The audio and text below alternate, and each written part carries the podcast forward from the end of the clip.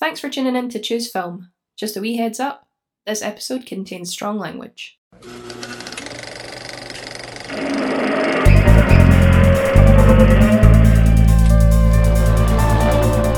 You talking to me? Do, do, do, do, do. Do not, do not. There is no try. Hello, I'm Nicola, And I'm Gary.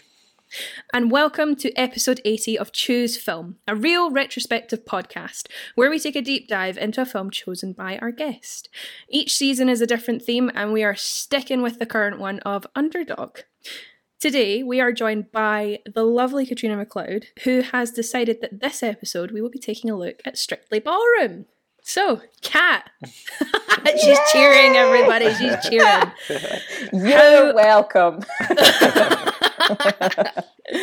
How are you? It's actually it's lovely to finally meet you because I've not met you before. So yeah, it is nice to finally and you meet too you. of Twitter fame. It's just so nice to like. It's lovely people. getting connected on the interwebs, isn't it? And then actually seeing Yeah. people sort of in real life. This isn't really real, but you know, it's across Yeah. a computer screen. That's kind of been most of the last six months of, of my life because I live on on Mull. So uh, Oh, do actually, yeah. So I I moved home during the pandemic Hmm. and have just made so many friends. And now that I'm in Glasgow much more often, I have this whole new like network of people. It's so fun. So hello, it's a joy to be here. amazing, amazing. Um, but yeah, no, thank you, thank you for coming on the podcast. Can you tell us and our listeners a little bit about yourself, please? So I am a writer and I'm a director. I'm currently working in theatre, but I made my first short film last year through GMAC. Um, and I would love, I mean, it's, I'm so excited to be talking about Baz Luhrmann, an artist who has done both art forms. Yeah. it can be Yeah. done. So Oh yes, it uh, can. yeah. So at the moment, I'm working on my first sort of big show as a writer and director um, about a woman who has a relationship with a smart washing machine.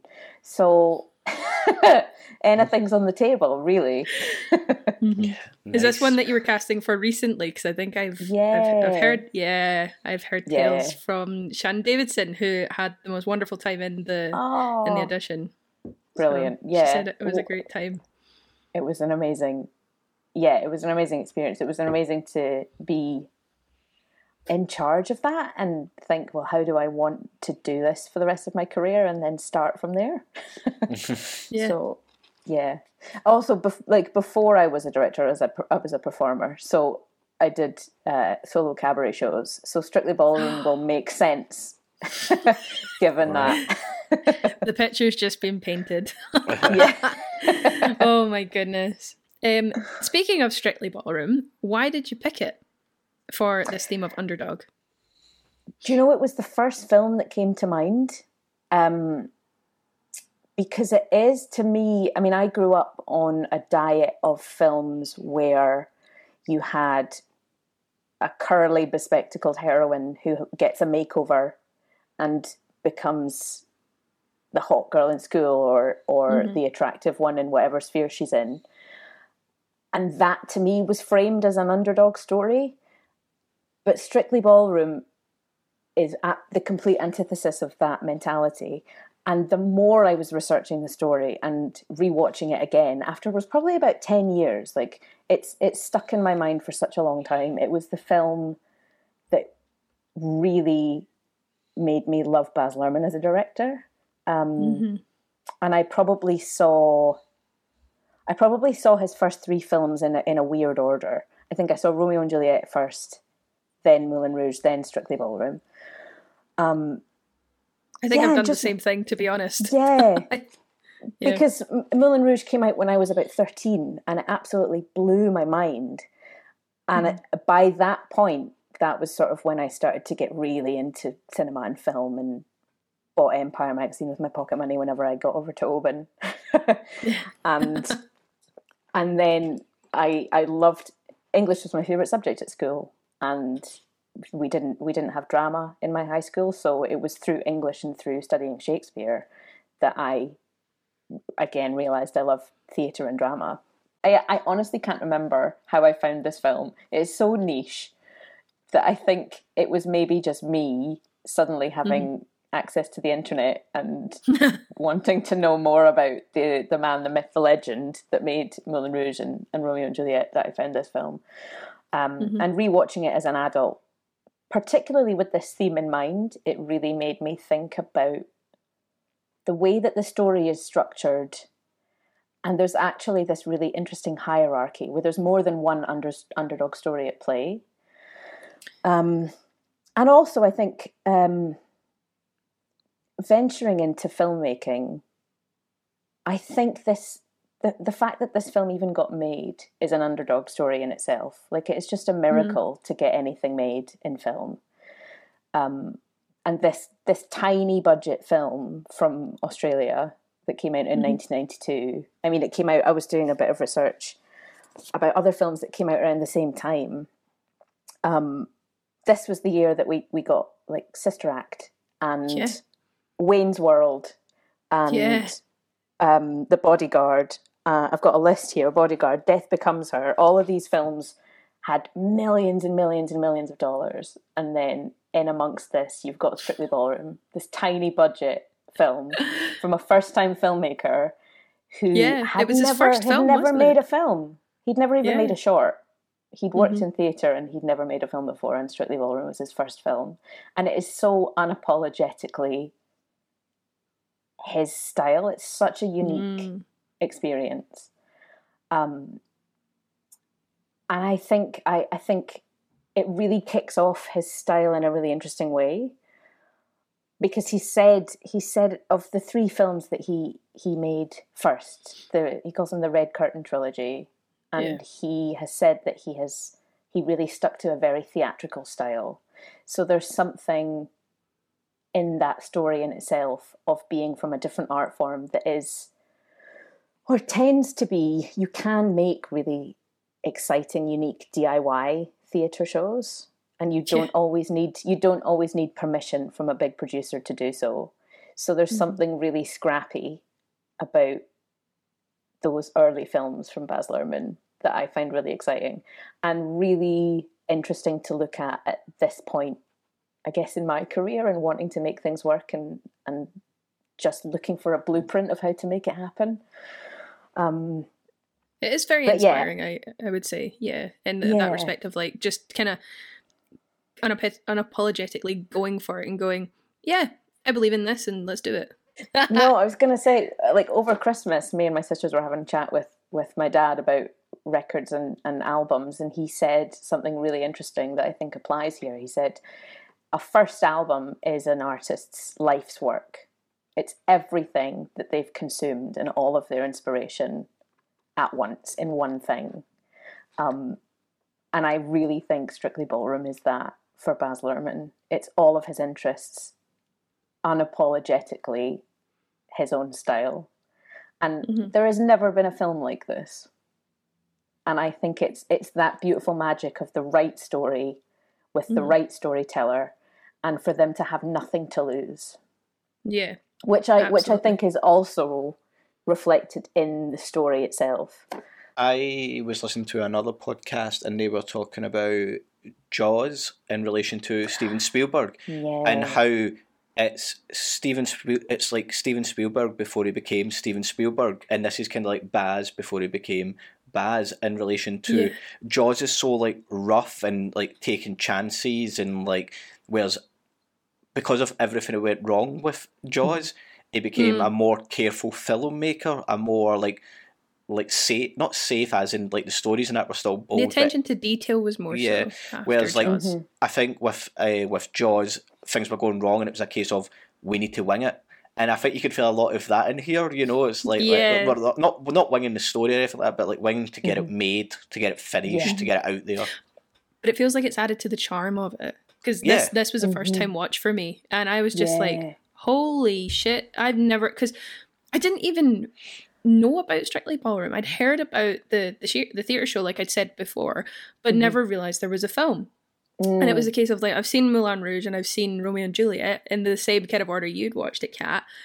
And then when I watched this yesterday, I was like, you can see that style thick and right through it, and what's been lent to Moulin Rouge and to Yeah. Romeo and Juliet. And I, I Yeah. love that. I also love that it was Australian. That you know, he's just been like, "Yep, I'm going with my Mhm. kind of native place," and yeah, it was. It's a very good film uh, for this as well. I think. and just the humor I feel because I was I was looking into the other I mean the other big Australian films I can think of are Muriel's Wedding and Priscilla Queen of the Desert which Yeah. which both both came out 2 years after this so I wonder how much of a doorway Strictly Ballroom opened to other Australian filmmakers Mm. internationally Yeah. yeah Probably quite And I- considerably.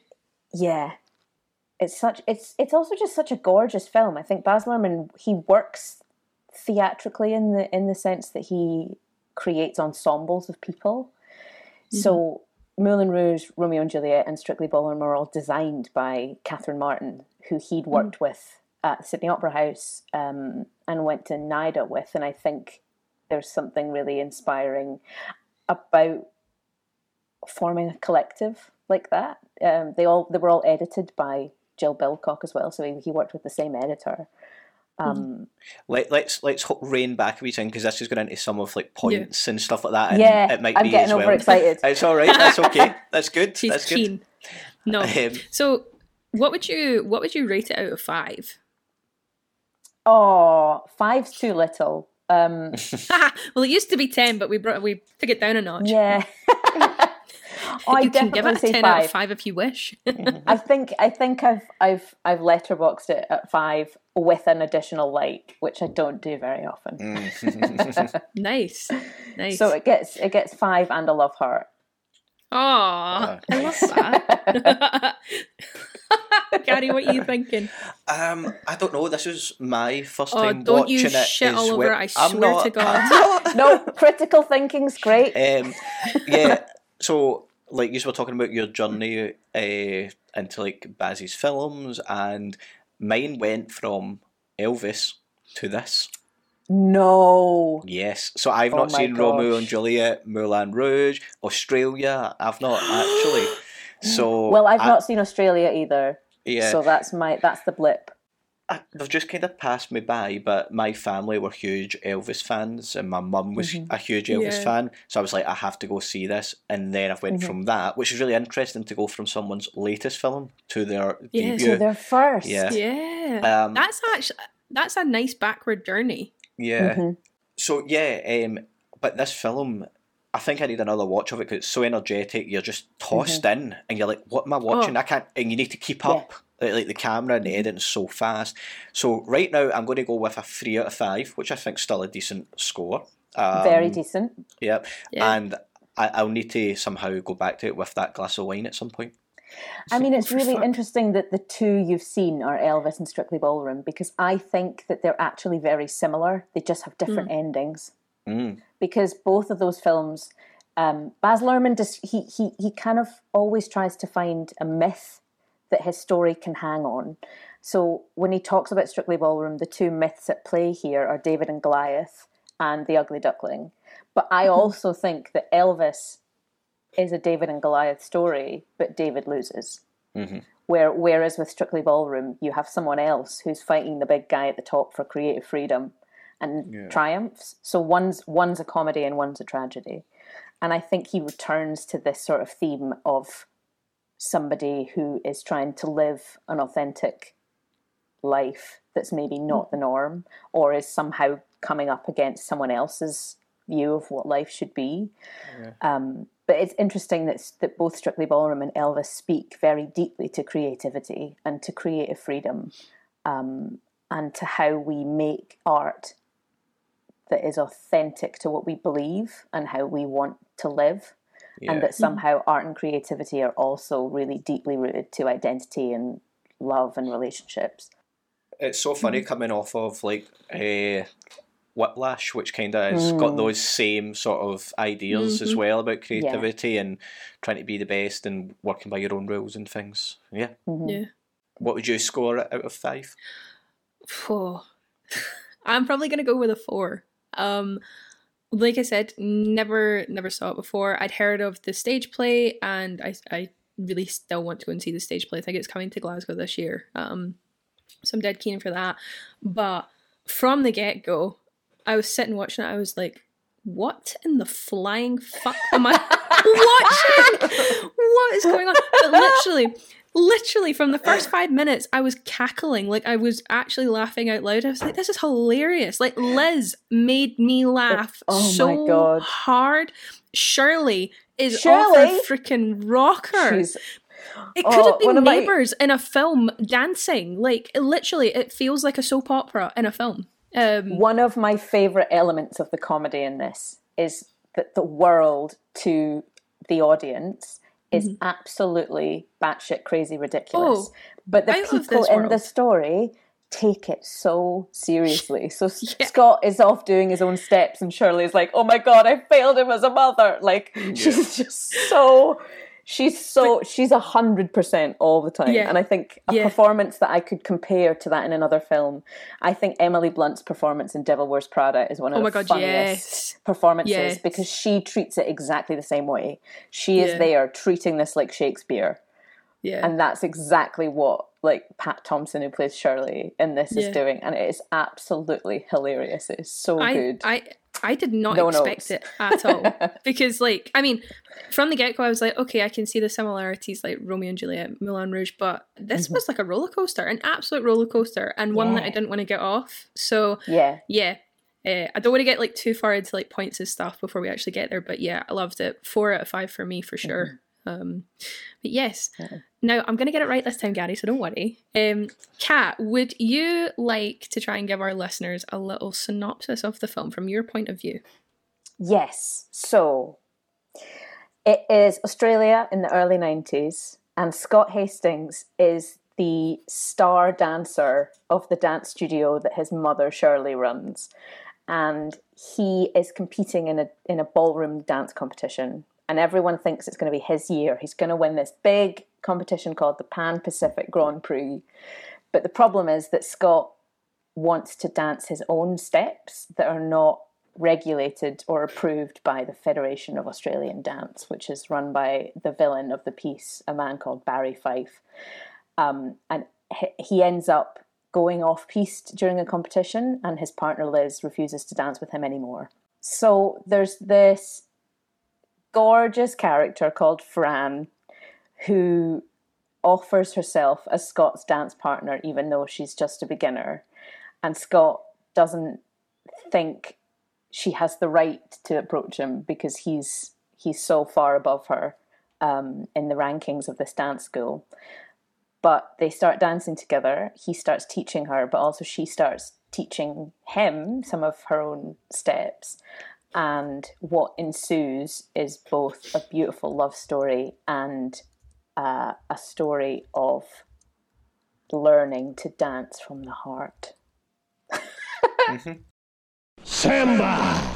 He had the world at his feet. Come on, number 100! He had the moves. Flashy, crowd-pleasing steps. He had the magic. I keep asking myself why. Did I fail him as a mother? He had the music. The pogo pogo. Tango, please. The one thing he needed was a partner. Stay calm, Liz. Stay calm. Piss off, Liz. I'm not dancing with you till you dance like you're supposed to. I thought that what they danced was wonderful. Hi, Liz, I thought you should That was unexpected. What's wrong with me? What is so wrong with the way I dance? I want to dance with you.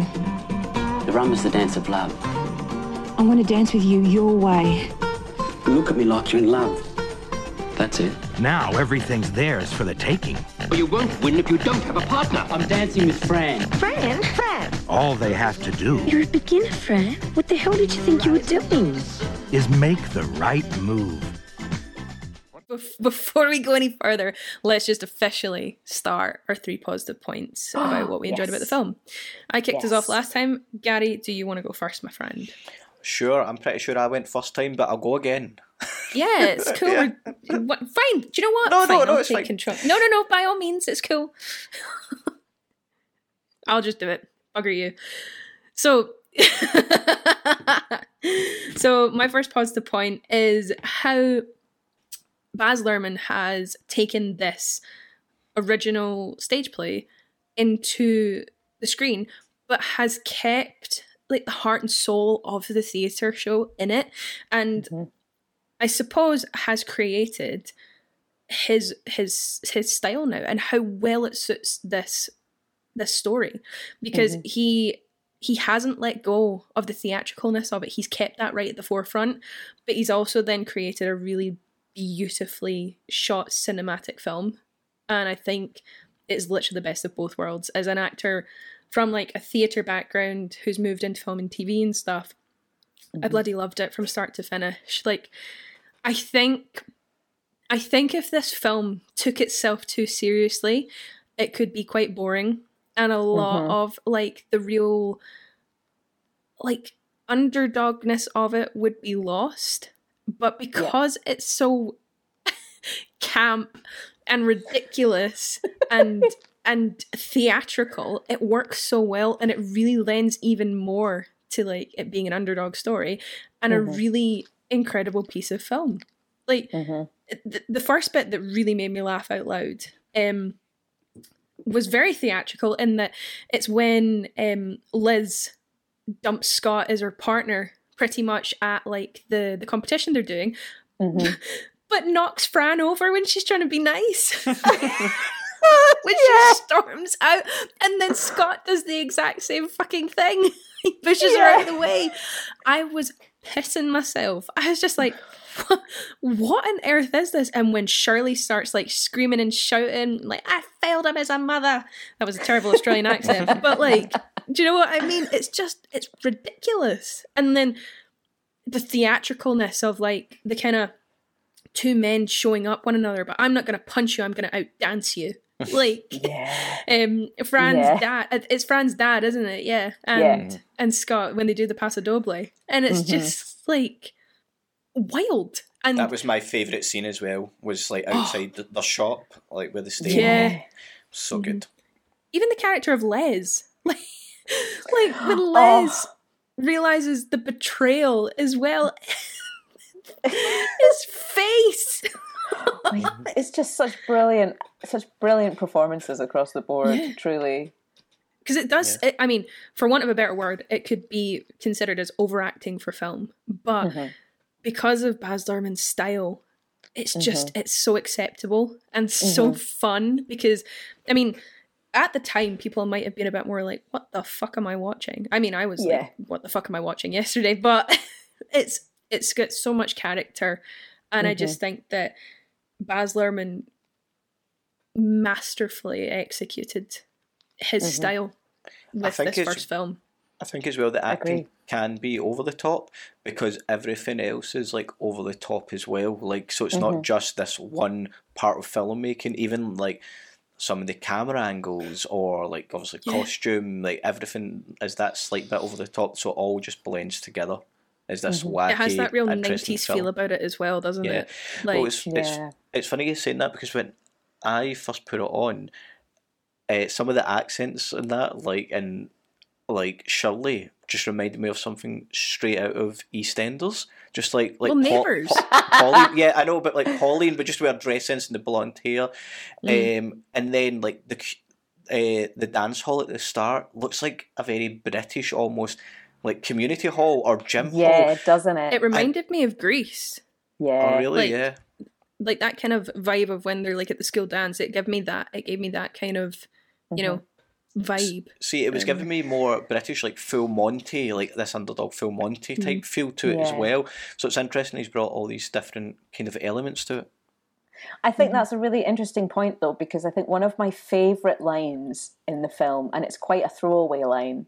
Um, so Tina Sparkle, as we've mentioned, is kind of hailed as the the best thing in dance, but then it, it's announced that her partner's retiring, and it says something like. Um, He's retiring so he can devote more time to his landscape business, and it's it's just this little reminder that these characters treat these dancers like gods, but actually they're very small town gods. This is like big Yeah. fish, small pond territory. So all of those little details that you were saying, like these characters being like soap characters and all of these spaces actually being quite lo-fi rather than the grandiose, you know, ballroom competition like Brighton Pavilion things that we would associate with the medium. Um, They're just it's very down to earth, and also to go to say like just to what you were saying, Nicola, about the performance styles. I think there's watching it as an adult. I think there's something really beautiful about the way that he kind of dances between this hyper artificial style, but there are also moments of quite well, as close to naturalism as you're ever going to get with Baz Luhrmann. And I think Yeah. that's because the, you've got these two characters who are falling in love. And I think Fran's world is presented as very naturalistic. Like even the color palette is much more muted. And then Yeah. you've got the world that Scott comes from, where his mother is this matriarch. And there's this gorgeous moment when she's having a meltdown, and Les just says, Put your smiley face on. And she does. And it's this Yeah. Very self referential moment in the film where Baz Luhrmann is saying, This whole world is artificial because everybody is playing a part, everybody is performing. And then you contrast that with Fran, and her entire universe is about authenticity and passion and being Yeah. honest. That it's this lovely, um, I guess, learning curve for Scott's character to go from this world where you have to perform not not just a part on the dance floor, but a part in your own personal life, to falling in love with a character who just demands authenticity from you. And I think Baz has these lovely contrasting moments um, with the color and the design and and the performances. Well, especially like through the character of Doug as well, because throughout the whole film, you never hear Doug speak until that end bit, and that's the reality check in the film.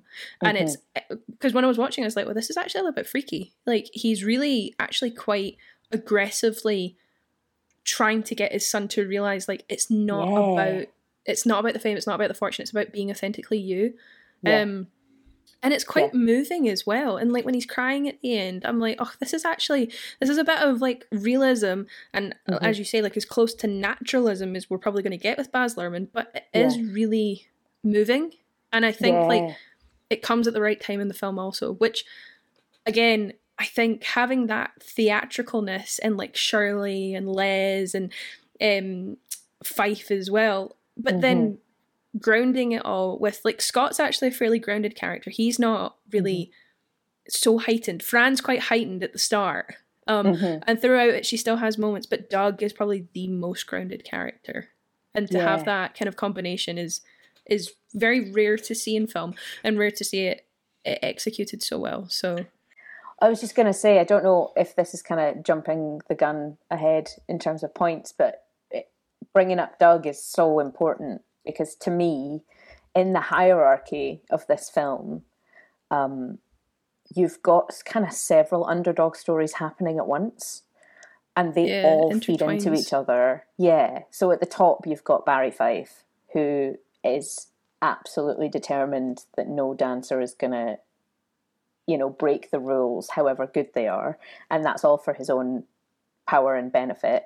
And then you've got Shirley and Les and the dance school, and then you've got Scott, who is who is still like an underdog in the sense that he's trying to fight the rules, but he's still very kind of this pampered prince of this world, who, hmm. although he's grounded, he hasn't.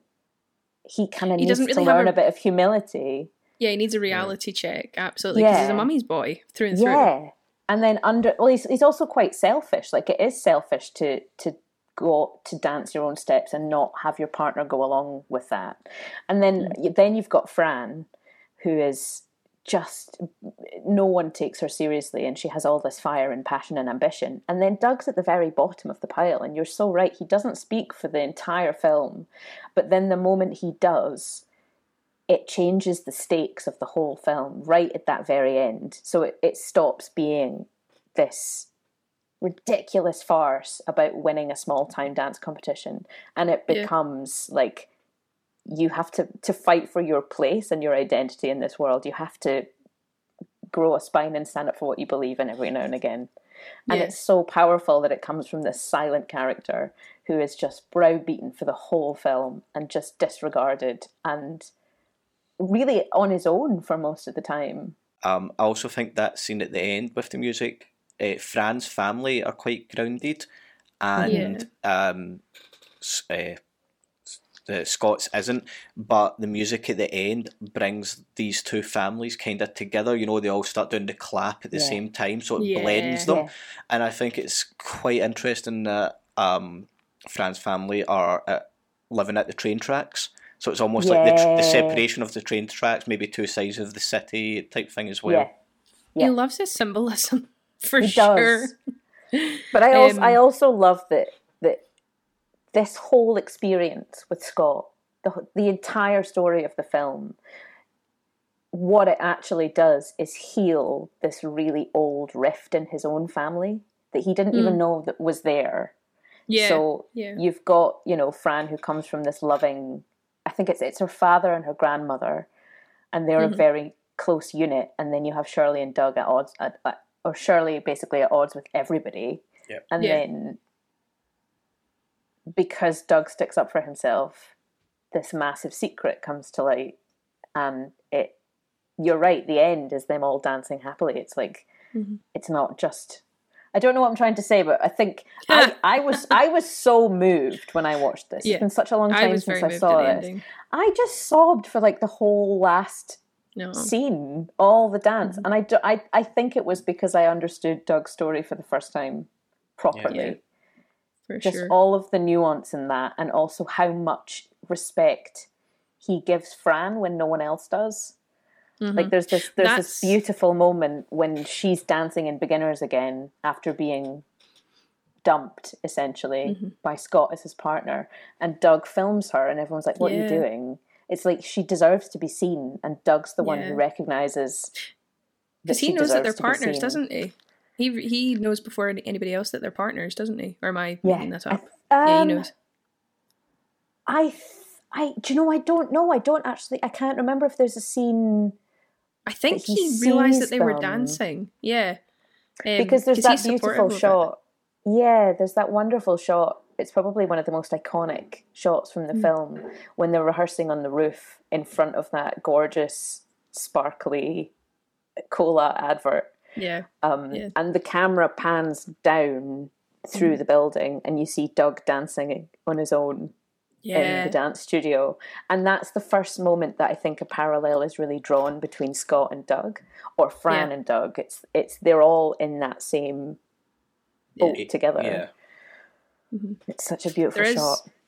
one thing I'll say just to kind of tie up that point is um, I kind of it annoys me a little bit when films do this where they take your kind of underdog girl, you know, like not um typically like attractive, like kind of Mhm. make her a bit of like a caricature in this case like Fran's. um kind of always getting like pushed out the way or like Mm. told to be quiet and she seems like she's quite clumsy. I hate it when they kind of do the Princess Diary effects of like, we're Mhm. going to give you new hair and new makeup and take your glasses off and you're going to be a real girl.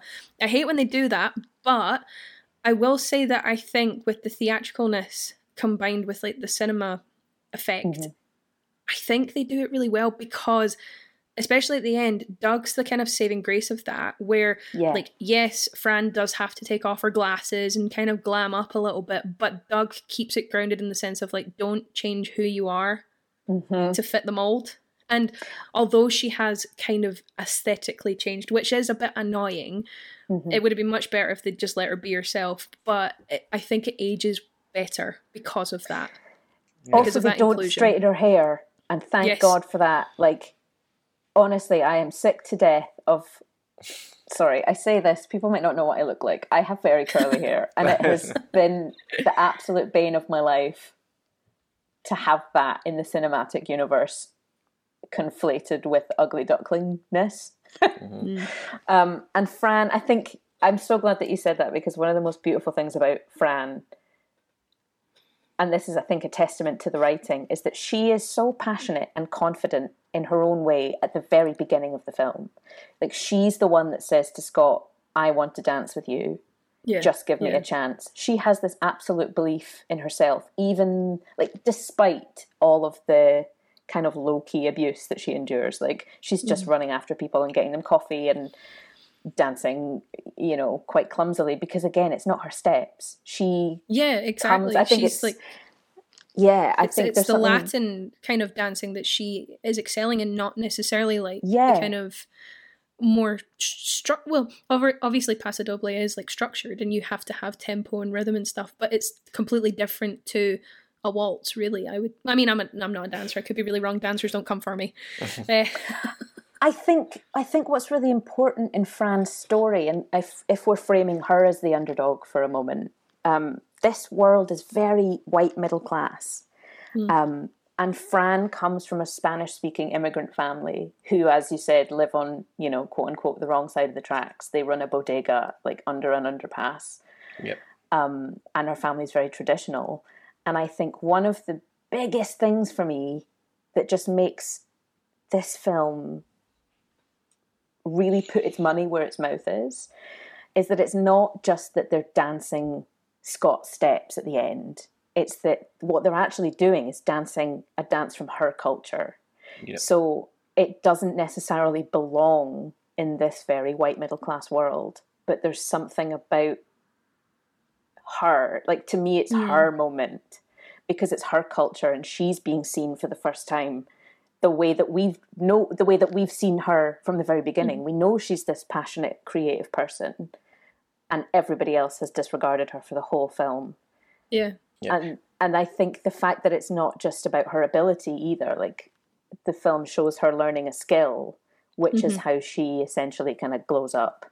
Which again Yeah. is hugely inspiring and and goes against so many of the narratives about women that we've seen in films since, really yeah and I think it's also a, such a beautiful love story. Um, because yeah, at the, at the end when when when she finds out that he's going to dump her as a partner, she's like, and he's like, it's so hard for me, and she's like, how hard do you think it is for me? Everyone makes fun of my foreign name, they make fun of the way I look, they always tell me that I don't belong, that I should be back in beginners. I have I am fighting obstacles at every single turn and you are handed opportunities and now you're just disappointing me. This is the biggest disappointment but you know what? I like i to the bet on me. Yeah if you don't bet on me that's that's fine because i bet on me. It's Yeah. just one of the most perfect scenes.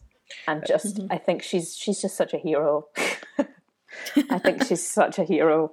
That's quite Yeah. a nice segue into my first point, actually, because for me, this is Scott's story, but Yeah. uh, but to me, it's Fran that's definitely the main underdog in it. Mm-hmm. So as we've said, like Scott is already a great dancer.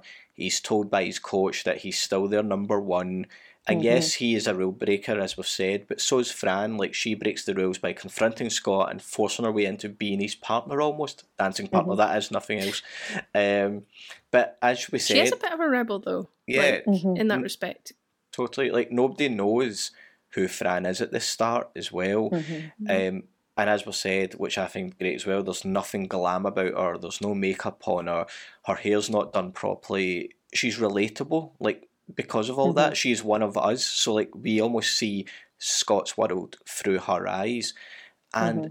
I don't know if any of you's got this, but like her character actually reminded me of a mix between Baby and Dirty Dancing, but also Olive from Little Miss Sunshine.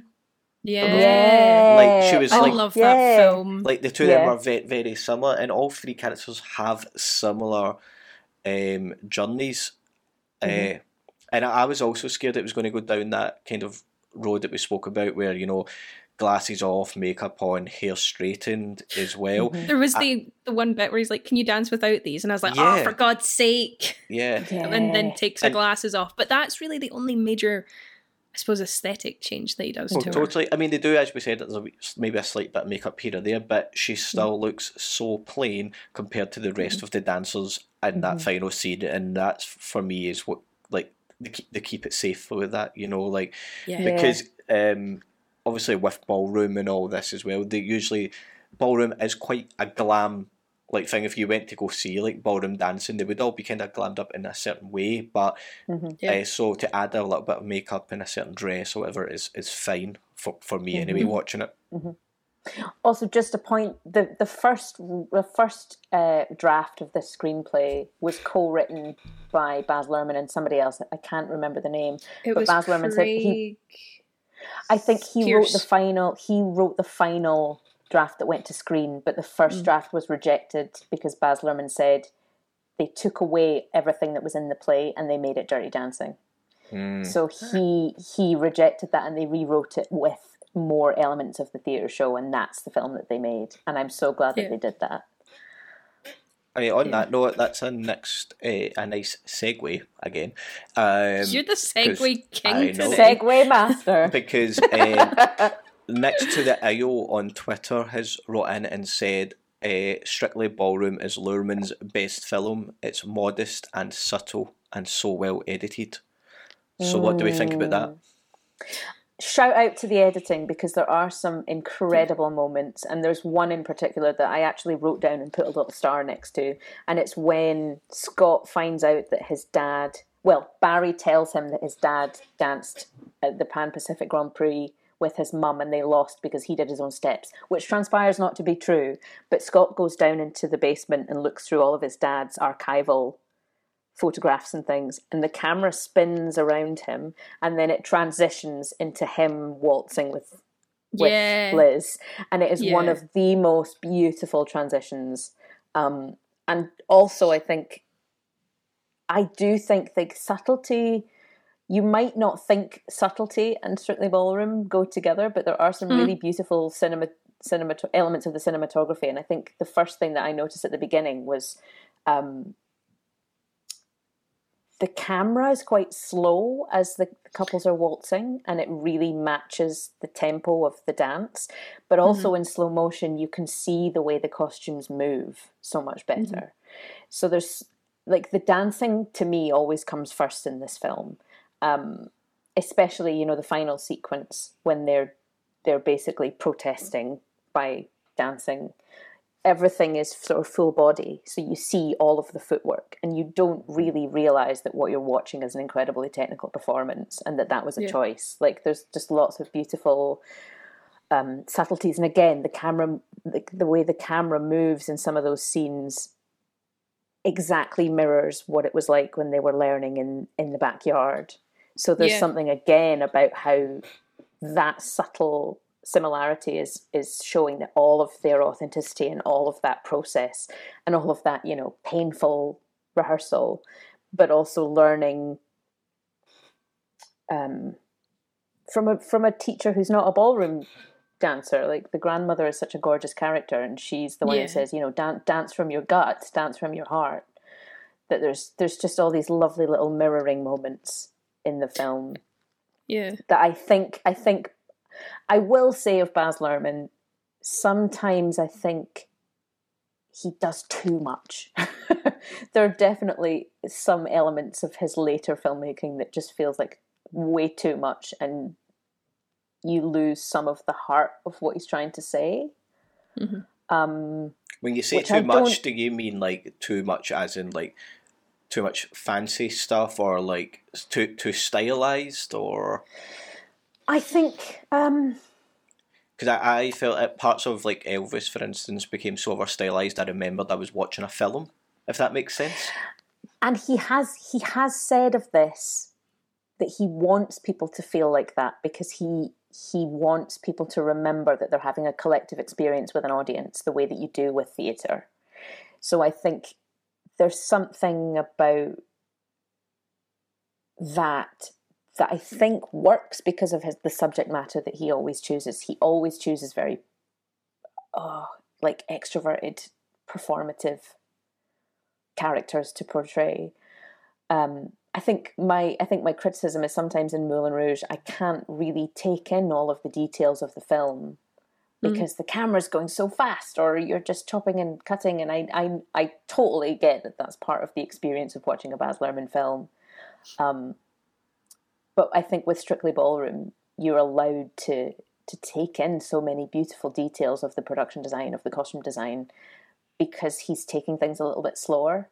Mm-hmm. Um, Mm-hmm. that I, I think I would I would have loved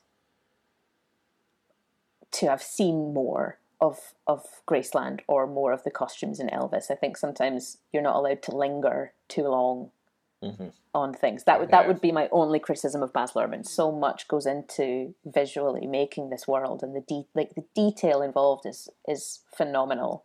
I would just like to enjoy it more, but Yeah. that's maybe I understand that's not his style. He's he's very kinetic. He's very um, I s- experience driven and sensation driven, which is I suppose as well that kind him. of matches with like theatre as well. Like because theatre's Yeah. live action, you get to see it in the moment. You don't get a second look at it. No, So I suppose that could kind of couple with that. I mean, I, Mm-hmm. I feel like I haven't really seen enough of his later work to, to like properly comment on whether it's the best of his films, but I do. I'm a sucker for Moulin Rouge. I love that film so Mm-hmm. Me much. too. I really do. Me and I too. do. I really, really enjoy Romeo and Juliet. Also, I haven't seen it for ages, but Mm-hmm. you know, to be fair, actually, I wonder if he had it all planned out from the start because this film is very Romeo and Juliet esque in that you know they come from two very different families. They're kind of star-crossed lovers. You know, they're Mhm.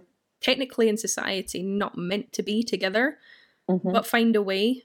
Obviously, Mhm. they don't die at the end. Spoilers, but um, you know, it's very Romeo and Yeah. Juliet esque. It also kind of gave me like West Side Story esque because of like the dancing and the singing element. Of, not singing, sorry, like the dancing element and stuff like Mhm. that. You know, This Um, is this is I think Baz Luhrmann's only film where his lovers get to stay together. yeah. It's the only like happy They're ending Baz apart. Luhrmann film. Yeah, they're not they're not ripped apart. And I I'll think give them it's one. I'll start with it. Yeah, it's it's fascinating to me that he's a he's a filmmaker that is actually quite obsessed with love and romance. Like the, Hmm. his his Great Gatsby. I mean, on on paper, I don't mean in the book. I just mean like the story in itself is again star-crossed lovers who don't end up together. Yeah. Elvis, you've got this love story that falls apart. Moulin Rouge, love story that falls apart. Romeo They and end up together in Australia, though, don't they? Or do they not? I can't remember. It's been so long since I've seen it. Um, I don't know. That's that's Question. that's my Baz Luhrmann canon omission. um, that just never appealed to me because I was like, Baz, where's the pizzazz? Um, That is a brilliant thing. Baz, Baz. where's the pizzazz? Yeah, it was a very, it was a, it was a funny choice of a Baz Luhrmann film because it didn't really have that, like as you say, Cap pizzazz. Um, no, but maybe yeah, he was trying a new thing. I've also read quite a lot around it and how troubling some people found the well, the general consensus is that the depiction of Indigenous Australian people yeah. is troubling and and it was not accurate and offensive. it- yes, Um, so I, I don't know if I'll, if it's a film I'll seek out, and maybe No. that's also me being the worst kind of Baz Luhrmann fan, where I, I don't I, I like him to stick to the the tried and true style, and maybe yeah. I don't necessarily like him doing more naturalism, but that's ugh, I don't know. I think that's why stories get away with a lot as well. Though, like what I said previously about um, Fran mm-hmm. being, you know, the the kind of the ugly duckling that they turn into the swan. It gets mm-hmm. away with it a little bit more because of the campiness, the like the the theatricality of it and stuff. Which, mm-hmm. I mean, if we're happy to move on, it kind of leads me into my second point. Um, We want if we're we cool with want that. Baz to stay shiny, is what we're saying. yes, we want Baz with all his pizzazz. Um, but yeah, I find it. I, I it kind of touches on what we've been saying, but I love the contrast between the heightened characters and situations combined with like the classical dancing. You know, it's it's it's. Mm-hmm. For, it's a perfect kind of comparison where you have someone like Shirley who is off her freaking rocker and mm-hmm. so incredibly heightened that she could be in a soap opera, but is a as a ballroom dancer. And when you think ballroom, I mean, when I think ballroom, you think like waltzing, you think, you know, like delicate and and pristine and and just, like mm. so balanced. And then you get someone like that, and you're and Les as well, and you're just like, what on earth? Like, how do these two worlds collide? and collide successfully. It's mm-hmm. it's so clever, and I like I said previously as well. I think it lends so well because I think if this film was really serious, it, it wouldn't be as enjoyable at all. I think it would actually no. be a bit boring. Um, but I this think, gives it the pizzazz. yeah, you absolutely cannot make a film about. I mean, maybe Billy Elliot, the Billy Elliot School of Dance films is, you know, gritty drama hmm. but there's not there's not necessarily as much dancing in Billy Elliot. Mm-hmm. But you, I, I feel like like the the costumes and the feathers and like presenting that world in any way naturalistically would not be true to the spirit of what it is. And I think mm-hmm. again that boils down to the fact that this is a film about creativity. It's a film about um, expression and um, because I, I I really love and admire people who are very nerdy about whatever they're nerdy about. and this feels to me like a film that was made because Baz Luhrmann, he did, his mum taught ballroom and he studied yeah. ballroom as a child. There's something to me about this that's just this is my little nerdy thing and I'm going to make yeah. a film about it and I am allowed to do it because I really really know this world. But mm. also I'm going to go 100% in. Like you yeah. are going to get 100% authentic ballroom world where everyone is a bit batshit. Everyone's yeah. wearing feathers and going a bit crazy. And sparkles and stuff like that. Yeah. I actually also love that, like, so, I mean, stereotypically, it's kids that are wild and wonderful and have the biggest imaginations and kind of present that way outwardly mm-hmm. as well. I love how the kids in this are the ones that are really sensible. Yeah. yeah. yeah. like they are the voices of reason. Sister. Yeah. Yeah, they are His the voices of reason. like, she, she's hilarious. Musicality, please. Yeah. Where it's like, so good. Didn't expect that to happen. Like deadpan to the camera. It's just like you're a little genius, and I love again the heightened situations they find themselves in. When like Shirley's freaking out. and no, yeah. sorry. When everybody freaks out when uh, it's just announced that Tina Sparkles is, you know, potentially going to be Scott's new partner, and all the adults walk away, and it's just the two kids left in the middle. Like, yeah. well, that happened.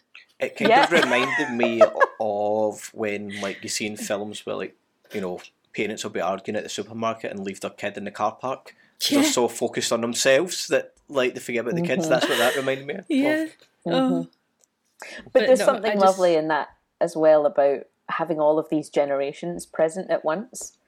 Um, mm-hmm. And they're all part of the same world. So the kids are also learning to dance but there's something about you know what lesson do you pass on to to them who are able to see what's going on in the adults world with such clarity and they're the ones that have such a sense of reality yeah. I think lovely... that's kind of a thing for Baz Luhrmann mm-hmm. films as well. It's that it's always it's like either one specific character or a couple of specific characters that seem to have the empathy to look out with the situations. And yeah, 100%. you know, like in Romeo and Juliet, it's um oh god, what's his name again? Friar um Friar Lawrence. No, it's not Friar. Friar Lawrence, thank you. It's yeah. kind of Friar Lawrence that has that empathy to look out with the situation and be like, mm-hmm. you know, love is not the be all and end all. Don't kill yourselves over it. And ultimately they yeah. do because they're stuck in their little reality. Yeah. And that's quite, you know, tragic. Whereas these kids bring a humorous aspect to it because they're they're just in these farcical situations and they mm-hmm. see them as they are. They're like, yeah, mm-hmm. this is ridiculous. Why is everybody yeah. getting so worked up and stuff like that? It's yeah. yeah, it's interesting how he has so many different perspectives at play at once, and they're all offering some sort of insight. Like I feel like the kids in Strictly Ballroom are us. like they're there he's given the audience like a little a little representation in that yeah. world to be like they're the ones who are like this is ridiculous yeah. yeah. and that's Absolutely. yeah a lovely little dose of realism i just mm think he's very smart in that way and i think again that might come from from studying and knowing theatre so well is knowing how how to bring an audience in and when and how to yeah essentially break the fourth wall. Like in, in Strictly Ballroom, we've got those little mockumentary interviews to, at the mm-hmm. beginning mm. that do that so beautifully and serve that function of of direct address, which is something I love in theatre. Yeah. That I think that that of course that came from from a theatre brain. He also knows how to like exit a scene as well, like as we said, Mhm. like with like ideas of like you know the adults bickering, and then they leave the scene, and the camera lingers, and then it's like Yeah. lingering on, like as we said, the children like just going, what was that about? So like things like that as well. He knows how to like, he knows exactly when to mm-hmm. end the scene, and Mhm. sometimes leaving the camera lingering can be a wee bit awkward, but that's what the kids are feeling like anyway, so it works. Yeah. Yeah. It's it's Yeah. that lovely like double layer of comedy where the kids are providing the punchline, but then the fact that they've been totally abandoned because everyone's in their own like Yeah. everyone's getting a bit too hyped up about the Pan Pacific Yeah, Grand. Prix. Yeah.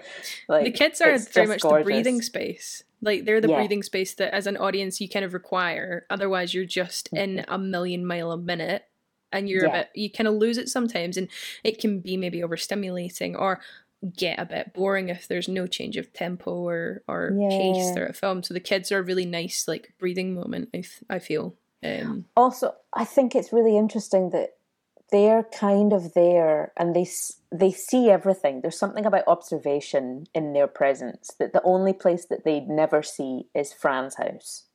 Like the place that they never get insight into is all of those private, intimate moments. Yeah. Um,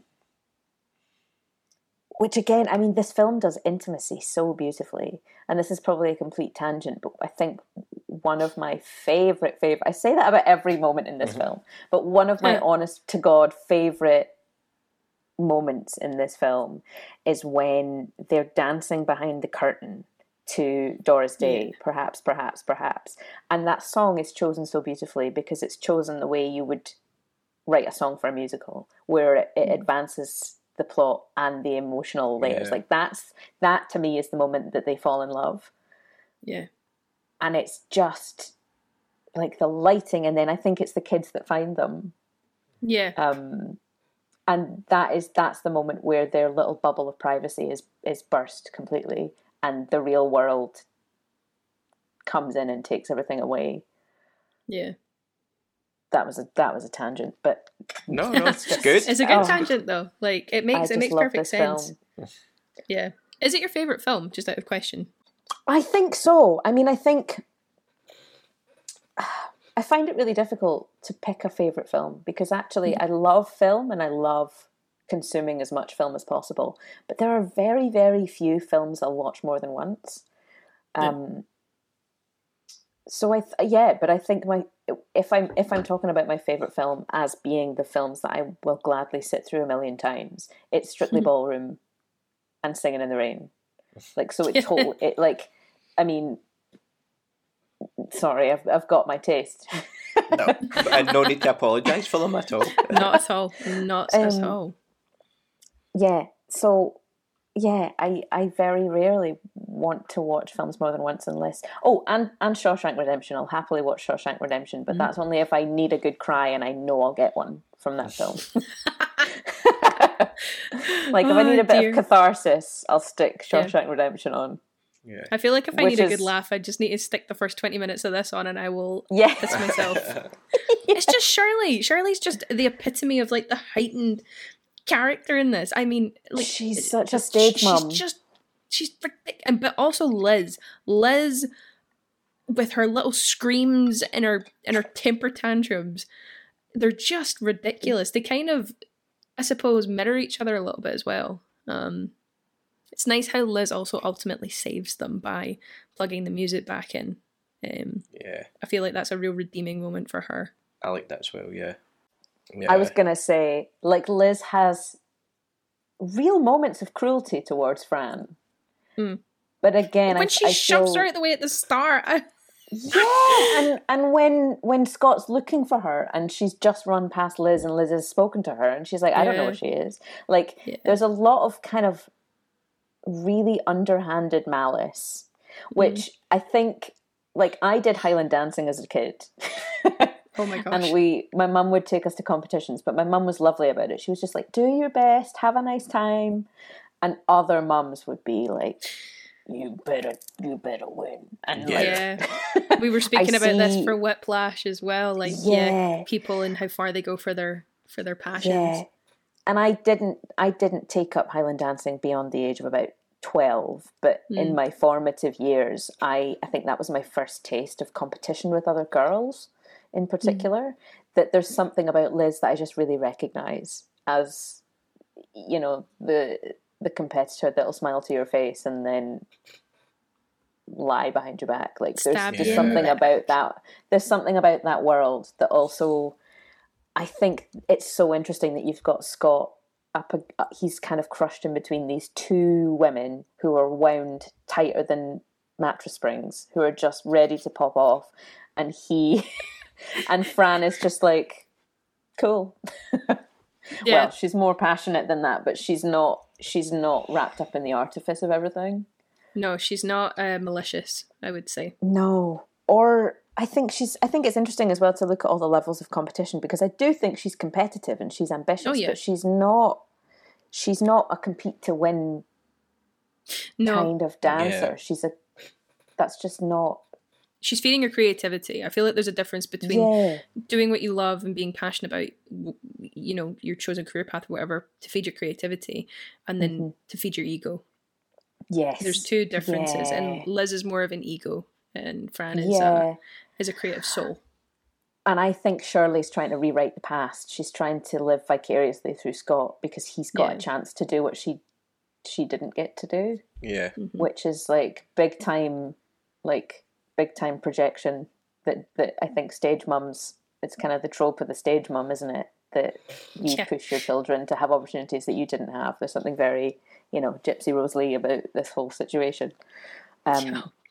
but then yeah you're right they both have this lovely redemption arc Yeah. at the end Yeah, when sure. it when what really matters i think dawns on them and then again you've got love is in the air and that beautiful Yeah. that beautiful shot of just absolutely everybody in the arena on the dance Yeah. floor that just because tells you all you need matter. to know. yeah it doesn't matter if you're going to win you just Yeah. have to you just have to express yourself and it's just so lovely and s- and then doug and shirley are dancing together Yeah, oh i get very emotional about it it's that- very it's sweet. that yeah it's that collective experience again on film that i think he just does so beautifully Yeah, That For sure. actually takes me quite nicely onto my second point, which is um, the actors, but not just with like how good their performances are, but the the technical part of it of learning these dance like these these dances as well. Mm-hmm. Yeah. And I guess I'll take this a wee bit further. Just like this is our now our third episode on Underdog.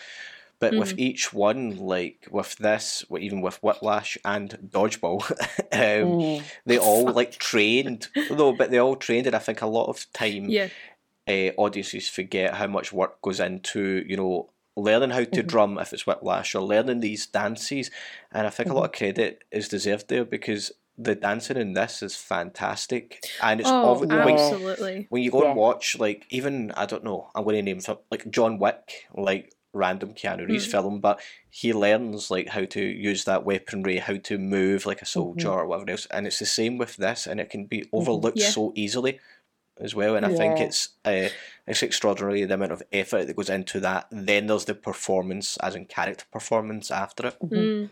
hmm I think I think this is also a genius, a testament to the genius of Baz Luhrmann's casting.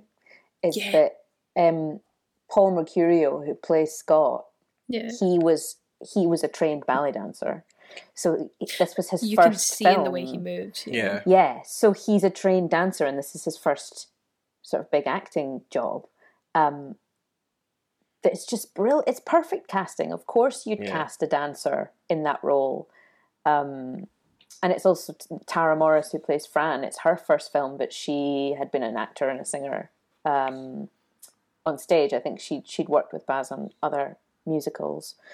Um, but yeah, I th- and I think again that's why the cinematography is so perfect because it just captures all of that technical brilliance, Mhm. and it's so so impressive. It's like I was I was also thinking about Chicago, how uh, I think Yeah. Catherine Zeta-Jones asked to cut her hair short so that everyone would know she was the one actually dancing.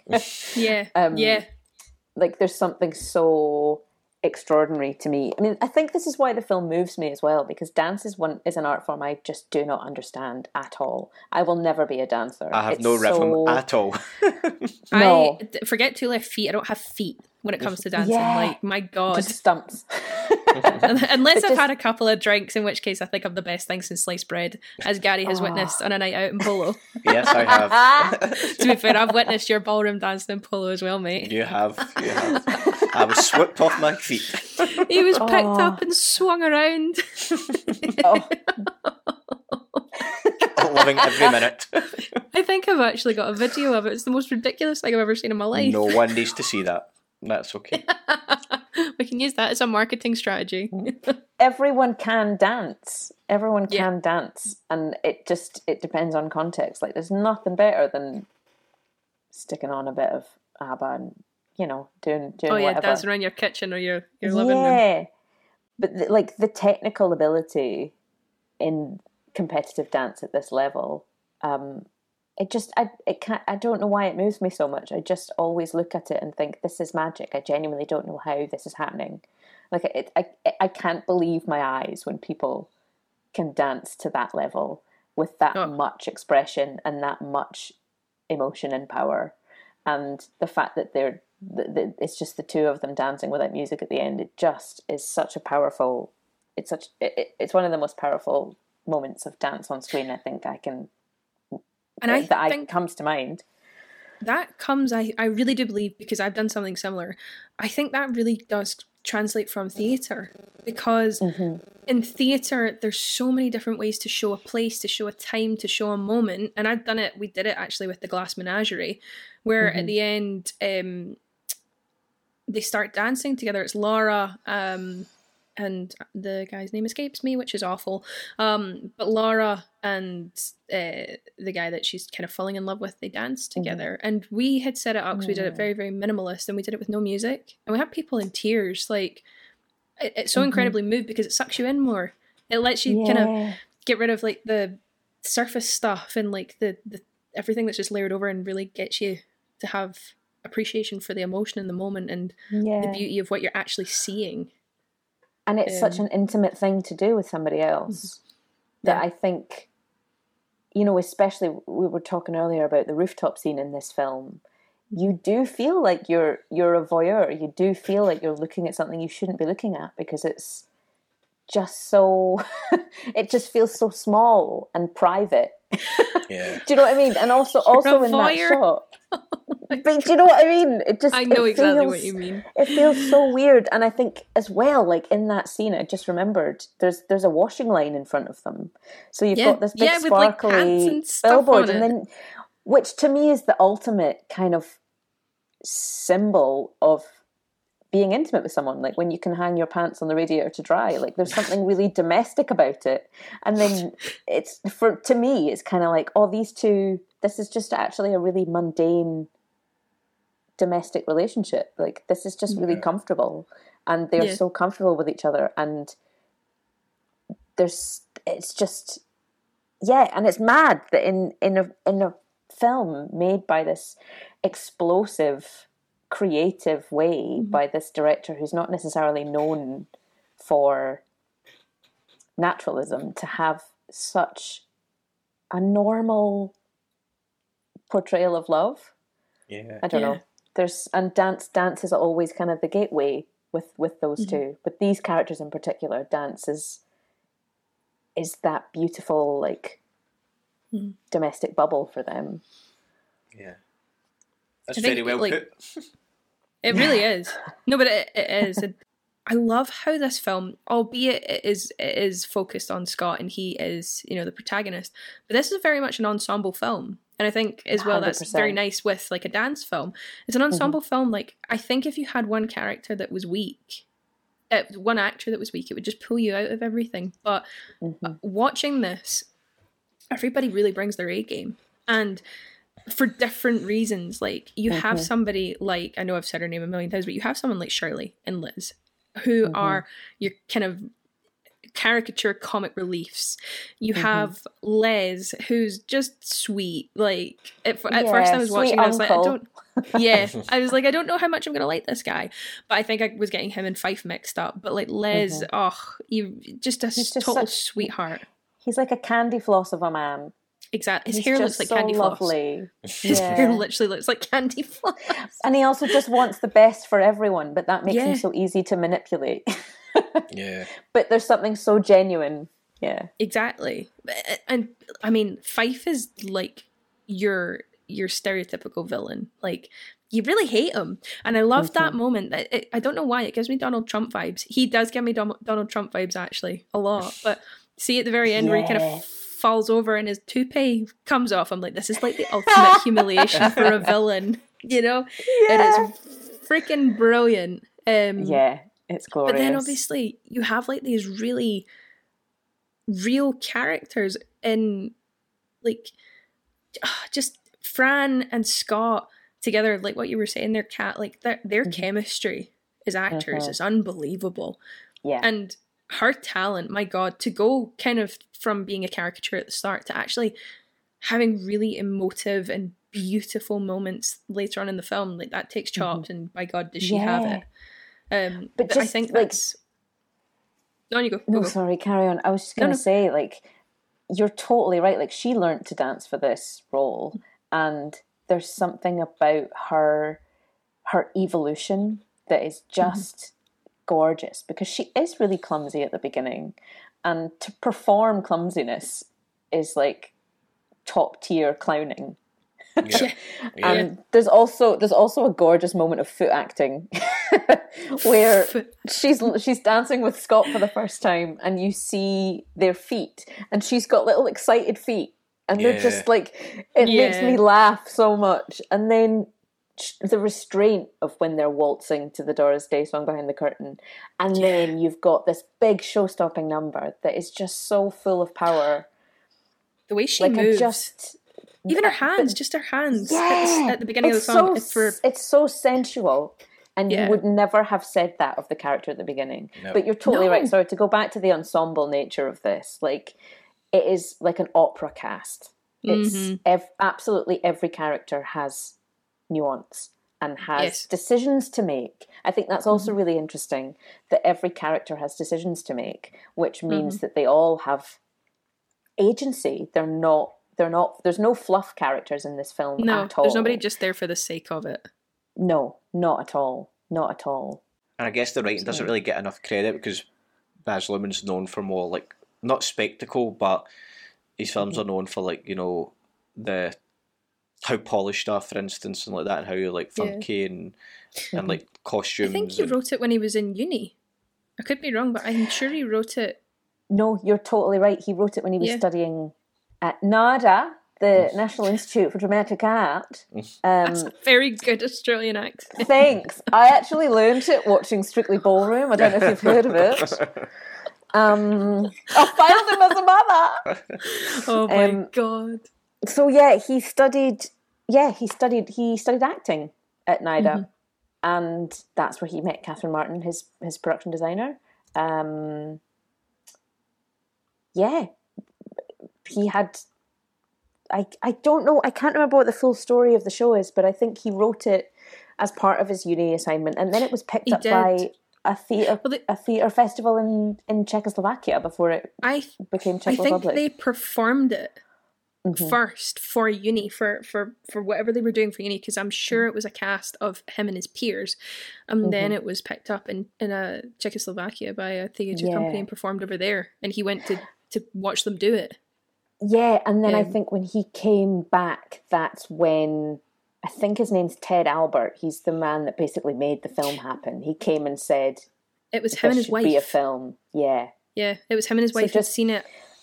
This glorious domino effect of Mm-hmm. like right place, right time, but also having a really beautiful story. It I was- think, Can you yeah, Imagine writing something like that in uni. Like, oh my goodness.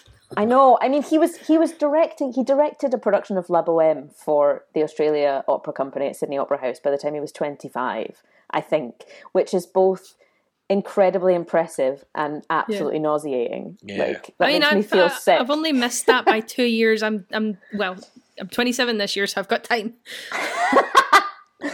I am nine years past that mark, so Yeah. let's get cracking. no, but I think again the fact that he's directed opera means that, of course, Strictly Ballroom is a is a really strong ensemble piece Yeah. because that's just the nature of of that kind of theatre making. There's just Yeah. there's no small part. Everyone is part of the fabric of the universe. And Yeah. so not absolutely no detail is overlooked, whether that's giving them a really juicy line or a beautiful Mm-hmm. costume or, you know, a moment, a really great shot. Like it's all so beautifully considered. And Yeah, you're right, ev- every performance, yeah, every performance is perfect. Just perfect. Um, that Okay. actually does go nicely into my third point, if unless anybody else It's is still on their segue. second. Uh, another segue. He is. He's the king Oh of the my god, it's a segue. Um, and that that is the the costumes actually. Um, Oh, gorgeous. because um, a little bit of sparkle. Um, yeah, I just want to give a shout out to the costume designers and I guess hair and makeup as well. Um, as we've already spoke about, costumes were designed by Catherine Martin and Angus Straffy or Staffy. I hope I said that right. Um, You've given Kath- two options, so one of Yep. them might be right. um, yeah. um, so Catherine did all the street costumes and Angus did the ballroom costumes, uh, which are so like wacky and flamboyant, which match, as I said, this like heightened, energetic film. Um, same goes with like the ballroom makeup and hairstyles, uh, which was created by Lesley Vanderwalt. Hope I got that right. And Paul Williams. But we kind of spoke briefly about it. Like Catherine Martin went on to do like Moulin Rouge, Australia, Romeo and Juliet, and Elvis, all directed by Baz as well. But she also went into starting to do production design and producing. So this really did like elevate her career as well. Uh, Angus Staffy went on to work on Moulin Rouge, but he's also went on to other things like Deadpool. What a jump! Holy smokes! wow. But this Oh was his uh, debut feature as well. Lesley Vanderwalt went on to work on like Aquaman, Mad Max, Great Gatsby, and like Star Holy Wars moly! as well. So I feel like this film has like elevated a lot of careers as well. the editor Jill Bilcock, she also did Road to Perdition, um, and she did Young Victoria, Elizabeth the Golden Age, and The Libertine. So she did Holy like moly! amazing. She went on to do amazing work. Also, I found it the script supervisor because I tried to look up people to see how many people continued to work with Baz. Yeah. So the script supervisor continuity was uh, Joe Weeks, who went on to do the Scooby Doo movie. Nice. also, Les Kendall's uh, I don't know if it's the hair and makeup and kind of like that kind of fake tan, but it totally reminded me of Jack Jarvis from Still Game. Oh, but like really, really did. Yeah. and I, I feel like I mean Donald Trump was was famous at this time. Yeah. I feel So, like, like yeah, I feel like he he's definitely influenced. You know, you've got that that powerful orange man at the top, and then the leggy blonde next to him. There's something there, but also I I love the ballroom costumes because they're this beautiful intersection of both paying like tribute to the Hollywood musicals of the 40s and the 80s have vomited on them. So Yeah. there's just there's Yes. so many beautiful influences at work there. There's something about you know Tina Sparkle gets introduced and she's wearing like a a, a fruit salad bikini. yeah. like there's just Oh, something nice fruit- so nice fruit, yeah. Tina. yeah. But I will say, like, I'm really pleased with what they did with Fran's costume because although they take her, I know I've said this a million times now, they take her glasses off and they try and like make her pretty, even though she's already beautiful. Her costume stays very understated and very true to who she is. And that flamenco dress that she wears at the end is not the same as Scott's jacket. You know, his Yeah. he is dripping in sparkles and he still I, I kind of like in the sense that his costume is typical of what um like the male would wear in like flamenco dancing and things like that but it still has that that hint of like ballroom and like the strictness of ballroom and like the, how men have to look very smart, I suppose. And he's kind of covered it up with sparkles.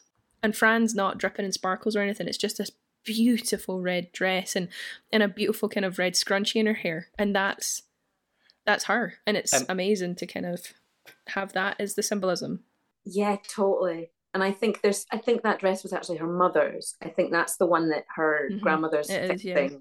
And again, it's it's authentic. It's not a ballroom version of a flamenco dress. It's a flamenco dress. Yeah. And Scott as well being sparkly. It's because that because that's who he is. Because there's mm-hmm. something so beautiful. Again, and I keep banging on about this. Their relationship is about being authentic, which is why I love that she gives him a row when he deserves it. And I love that he doesn't change for her either. And I love that she is still this fabulous curly person with immense Curly talent. person. Curly person. We are uh, curly people. curly people It's can have immense are. talent too. I don't look like it, but I am actually a curly person also. I just blow Are dry my hair. Mm-hmm. I'm also a curly person. the jacket that Scott wears at the end is that not her father's jacket that the dad puts on? So again, it's like this two different families coming together through the costume as well, which I really like. It's it's a matador jacket, so it's mm-hmm. um because I watched a little clip of Catherine Martin talking about it. So it's it it doesn't have armpits, so it's mm-hmm. kind of mm. designed for maximum flexibility. So he's just yeah, that's no, That's it's cool. but again that's that's the authenticity of of the jacket itself. Apparently, it took something like thirty hours to hand stitch all of that embellishment oh on it. god. I think all of these, all of these like spectacles, it was totally the right word to use for Baz Luhrmann films. They all come down to really simple stories, and Yeah. the way that everything is reflected and everything just points you back to that message. It's just so Mhm. good. Has anyone else got a third point that they would like to introduce, or are we? I I'm think strictly would done. strictly done with ballroom. um, I think I've I've touched on it a little bit, but I think you I don't think you can talk about Baz Luhrmann without talking about music. Um, Mm. It's so intrinsic to his style and the way that he makes films. Um, and I, I, I again, I think I think Strictly is actually a bit of an anomaly in his canon when it comes to music, Mm. because again, his his approach and he used this example um, in in a documentary that I watched. I think it's from my um sorry, it's from my Red Curtain Trilogy collector's disc DVD. Um, and I try. Is I there to such a thing? there is such a thing, and it's my retirement. Um, I tried to find for all the collectors out there who still have DVD players in 50 years.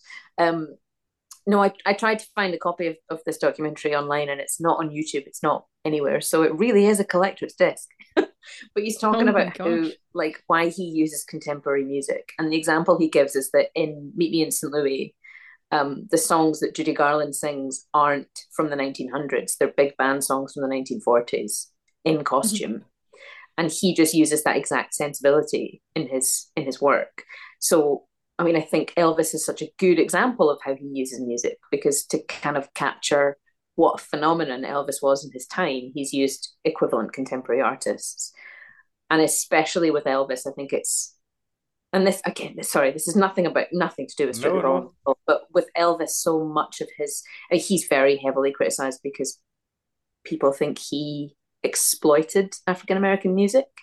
Um, but I think something Baz Luhrmann does beautifully in the film is really highlight those influences by having those characters in the film, and then again including a lot of African American artists on the soundtrack.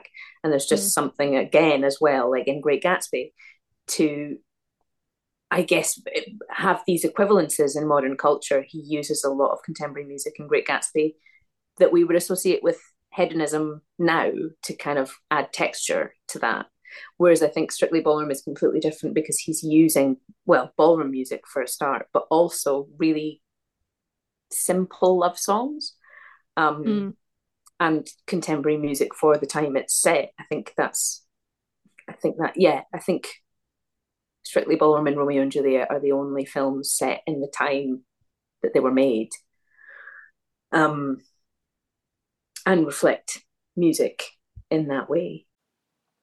No, I guess the only thing I would say really quickly is some of the interesting camera shots uh, when like with like the, the parents or like the coach when they were speaking. Uh, it was like this fisheye lens, so like they were really close and intimidating. Uh, they were like right in the character's face, which meant because of this use of camera lens, they were right in our face as well. So we we felt how intimidating they were. So that's that's the last wee Yeah. bit. Some of that framework was quite interesting. Mm-hmm. Yeah. I mean, I think I would say as well, thinking about the actual f- filmmaking here, there are so many little elements from other genres of of you know art or film that it's not a hugely consistent film. If I'm being if I'm being critical of my favorite film ever, it's there are moments of it that aren't consistent. Like the mockumentary section has no framework to it whatsoever and lasts for what 20 minutes Yeah, and Yeah, then nev- yeah. never to be seen again. that's true. Um, yeah, yeah. And then, which is kind of purely as, um, as exposition. So who are all these characters and how they related to each other? But there's no, there's no mockumentary, there's no documentary filmmaking team within the narrative. There's, Yeah, there's, I would have liked that actually all the way through. Now you say that, that'd have Yeah. been quite Yeah. cool to have used that. But yeah, Mm-hmm. Yeah. I think I think something that really inspires me about Baz Luhrmann is that he takes things that don't belong together and he makes them work. I think that's that maybe appeals to me as a person who has 70 tabs open on my browser at any given moment that like I am information overload personified. Yeah, That I, I yeah. but I just really love it. There's something so creative about him and I think he's he's just such a one-off. I don't think See- anyone will ever me- like mesh things together the way he does. No, there's something for everything in his filmmaking, I believe. yeah, going from his first film, uh, sorry, going from his most latest to then his first film, I am, a- as an audience, as a cinema goer and as a filmmaker, I'm interested to see what he does next as well.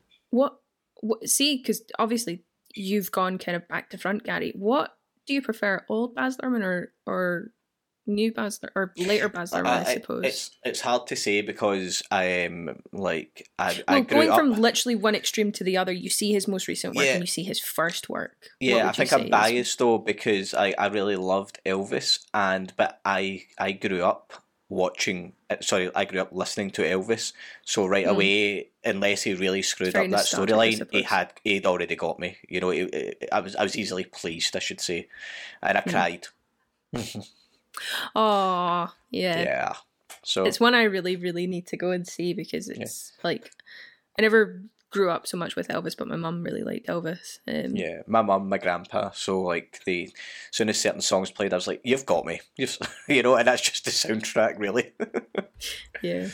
I I never had a, much of a connection to Elvis's music, but the film just moved me so much, and Austin Yeah. Butler's performance is exceptional. Again, like Baz Luhrmann choosing quite an What a underdog to play a bloody- lead. Yeah, a brilliant casting choice. Absolutely brilliant. Absolutely, Seems like that's kind of the way that the things are going just now. The only, I suppose, very well known person that's played in a biopic of like a, a singer's life is Rami Malek. Um, yeah. because I didn't really know who Taron Egerton was before. Um, Naomi Ackie, I think that's her name, who plays Whitney Houston. Um, we only realized, Oh yeah, um, and Austin Butler has obviously done stuff, but I hadn't really heard of much of what Austin Butler had. I mean, I'm not like, I'm not the one that gets to decide whether they're well known or not. Who the hell am I to do that? But I think Austin Butler would, if they ever like remake like a new but classical Dracula, I think he would be perfect. Oh, I'd love to see him. I'd actually love to see him do something the opposite of Baz Luhrmann. I'd love to see him mm. do something really like low key. If if he mm. and if he and like Paul Mescal could could swap careers for a year, that would be really interesting. Anyway, we digress. we digress. On that digression, has anybody's final ratings changed? I think I'm going to stick with my three at the moment. Put We'll it stick- up. Come on, put it up for the listeners. No, no. And for I'll- Kat, look at that. Look at her face. is- It's her favorite is film. How dare you? There is no pressure. I There is. feel There's like so much pressure. I feel like it is a Marmite film, and that's Mm. Baz Baz Luhrmann has is a Marmite director. He always will be, and this is is like definitely his most low key film, hmm. Yeah. big time. But yeah, so much to enjoy. And a three is a really three is a really good rating. Thank you. That's very positive. Okay. Three is very positive. I think I'm I'm in the same boat as you though, Gary. I think I'm gonna stick with my four. Nice. Well, I'm going to stick with five because I feel like you have to be respectful of the framework provided. But I'm going to give it an extra heart at the end.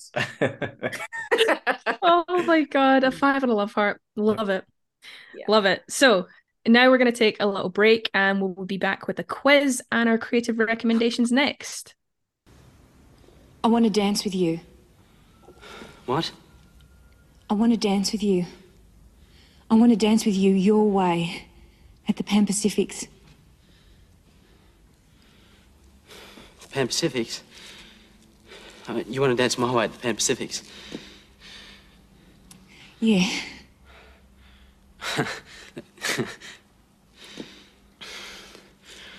Uh, you can't dance my way, you don't win. It's just because you've been overdoing it. If you if you kept it simpler and danced from the heart What? and had the right partner, Oh, I see. Uh, that's you, is it? when you dance your steps, I understand how you feel because I make up my own steps too. You make up your own steps? Yeah, and now we both haven't got partners. Look, I mean, what are you carrying on about? You've never had a partner. You've been dancing with a girl for two years, haven't you? Yeah, Yeah. but And now you come up to me who's been dancing since I was six years old and you say, you want to dance non federation and convince the judges at the Pan Pacific Grand Prix with three weeks to train? yeah. And we're back for our quickfire quiz round where Gary and I will ask Kat questions based on the film. No pressure. I feel like you're going to get 10 out of 10 I feel like you are too. You are up on your Strictly Ballroom trivia, I feel. You have a lot of confidence in me. Jesus Christ. Question one, Kat. Why did Scott and Liz lose the Southern District's Waratah Championships? Because, well, first they got boxed in by another couple, and then Scott did his own steps. I feel like I should give you an extra point for that because I was just going to say use his own steps, but yes, ding ding, well done. They got boxed in. He had no choice. Um, at the start of the film, what number is on Scott's back in the first competition? Number 100. Yes. Yeah. oh, I love this. what is the name of the dance Fran's family teach Scott and Fran to dance? The Paso Doble. Well done. Yes. What brand is on the large billboard as Scott and Fran practice on the roof? Coca Cola. Yes, nice product placement there. Oh, absolutely. Who's the dancer that Shirley and Les tried to pair Scott with? Tina Sparkle. um, what song plays during Fran and Scott's training montage? Time After Time. Yes. Which is originally by Cyndi Lauper, but the Yes. voice you hear singing it is actually Tara Morice, who played Fran. She recorded it for the soundtrack. Nice, nice fun fact, isn't it? Yeah, she's a brilliant singer. Absolutely. Extra point, thank you. Right, I got this one off of Wikipedia, and I think you uh, corrected me before. So if you get it, fine, cool, we'll go with it. What were the names of the two writers that wrote the original stage play of Strictly Ballroom? So the original play was Baz Luhrmann and Craig Pearce. Well done. Okay, yeah. Okay, Yeah. cool. Uh, cool. Who has the line, a life lived in fear is a life half lived? I think it's originally Fran because it's a Spanish saying that she's teaching Scott. Yes, correct. Excellent. Mm. Last question from me. Who saves Scott and Fran's final performance by clapping the beat? Doug Hastings. Yeah. And my final question is why did Tina Sparkle's ex partner quit dancing? Because he wanted to focus on his landscaping business. Yes. 12 out of 10, well done. oh my god. Well done. Well done. You're the first of the year and the first of the season Yes. to get fill marks. also there is a lovely other underdog kind of link, and that's that Doug Hastings, the lovely Doug Hastings, is played by Barry Otto, who is Miranda Otto's father of Eowyn, I'm No Man, Lord of the Rings fame. Yeah. Oh, Oh, yeah. my So gosh. she'd be another great underdog to talk about. But anyway, that's a beautiful. See if somebody doesn't pick Lord of the Rings for underdog, I swear to God. Yeah, I mean that would have. Yeah, it's a lot of film What to cover. an though, epic be fair. story. Yeah. Yeah. Oh my goodness. Maybe maybe on a bonus episode, Gary, unless somebody's clever. Or we do a Lord of the Rings season. oh, Or I feel like the women of Lord of the Rings need their own episode because there are actually very few of them, but they're all really significant. That's okay, true. we could do a new season, a new theme of Women of Lord of the Rings. Yeah, specifically girls only. Spe- specifically, absolutely, absolutely. Amazing. Well, to round off the show, we are going to each give our creative recommendations. Gary, you may go first if you wish. Thank you. I'm so sorry. Um, so I'm a bit of a gamer, and one of the best games to come to Sony PlayStation over the years has been The Last of Us. And Mhm. in January, they are releasing The Last of Us TV show. So at the time of recording, my creative recommendation isn't actually out yet, but I've got my fingers crossed and all the hopes for it that it's going to be amazing because the showrunner is Craig Mazin, who did Chernobyl, and he is a big gamer, so I think he'll stay true to the source material. And also, the creator of the game is also a producer on it. I was just So- about to say that he's producing it as Yeah. well. I, I, I feel like it, it can't go wrong. It And they've also spoke out after what happened with The Witcher, controversial stuff, and Mhm. said they will not deviate from the source material. So yes, I feel like if that's true, we're going to be in for one hell of a ride. And it's Pedro Pascal. I mean, I don't need Oh to yeah, say anything and else. so, and Bella Ramsey, who yeah, Lady The- the Mormont, brilliant. Yes, Yeah. please. yes. I mean, I've not seen any of Game of Thrones, so that's why I didn't say that. Kat, have you got a creative recommendation for us? Um, because I'm trying to watch a film, not a day. I'm trying not to be too prescriptive like that, but I'm trying to watch more films, like as many films as I can. Um, and everyone's banging on about Aftersun, quite rightly, Mhm. because it's gorgeous. Um, but there is a film I watched on Netflix called Shirley about Shirley Jackson, the American novelist. This is just off the top of my head. I'm just recommending it. It's a brilliant female director, Josephine Decker, um, and it's a really surreal, bold film that just has a lot of dark stuff swirling around in it as well. It's really, it's really unsettling, but it's really bold filmmaking, and I'd really recommend it. And I, I'd probably give it about a three and a half but I think the the boldness of it, I really I'd rather watch an innovative, interesting film than a perfect one. Yeah. Yeah. The exception being Strictly Ballroom, which is both. Um, and yeah, my creative recommendation is a film called The Express. Um, I was telling Gary about this earlier. If you have never seen it, I highly, highly, highly recommend it. It's one of the most beautiful films I've ever watched. It is a an underdog film, but it's sports related, and it is a drama based on the true like true life story of the college football hero Ernie Davis. And Ernie Davis was the first African American to win the Heisman Trophy.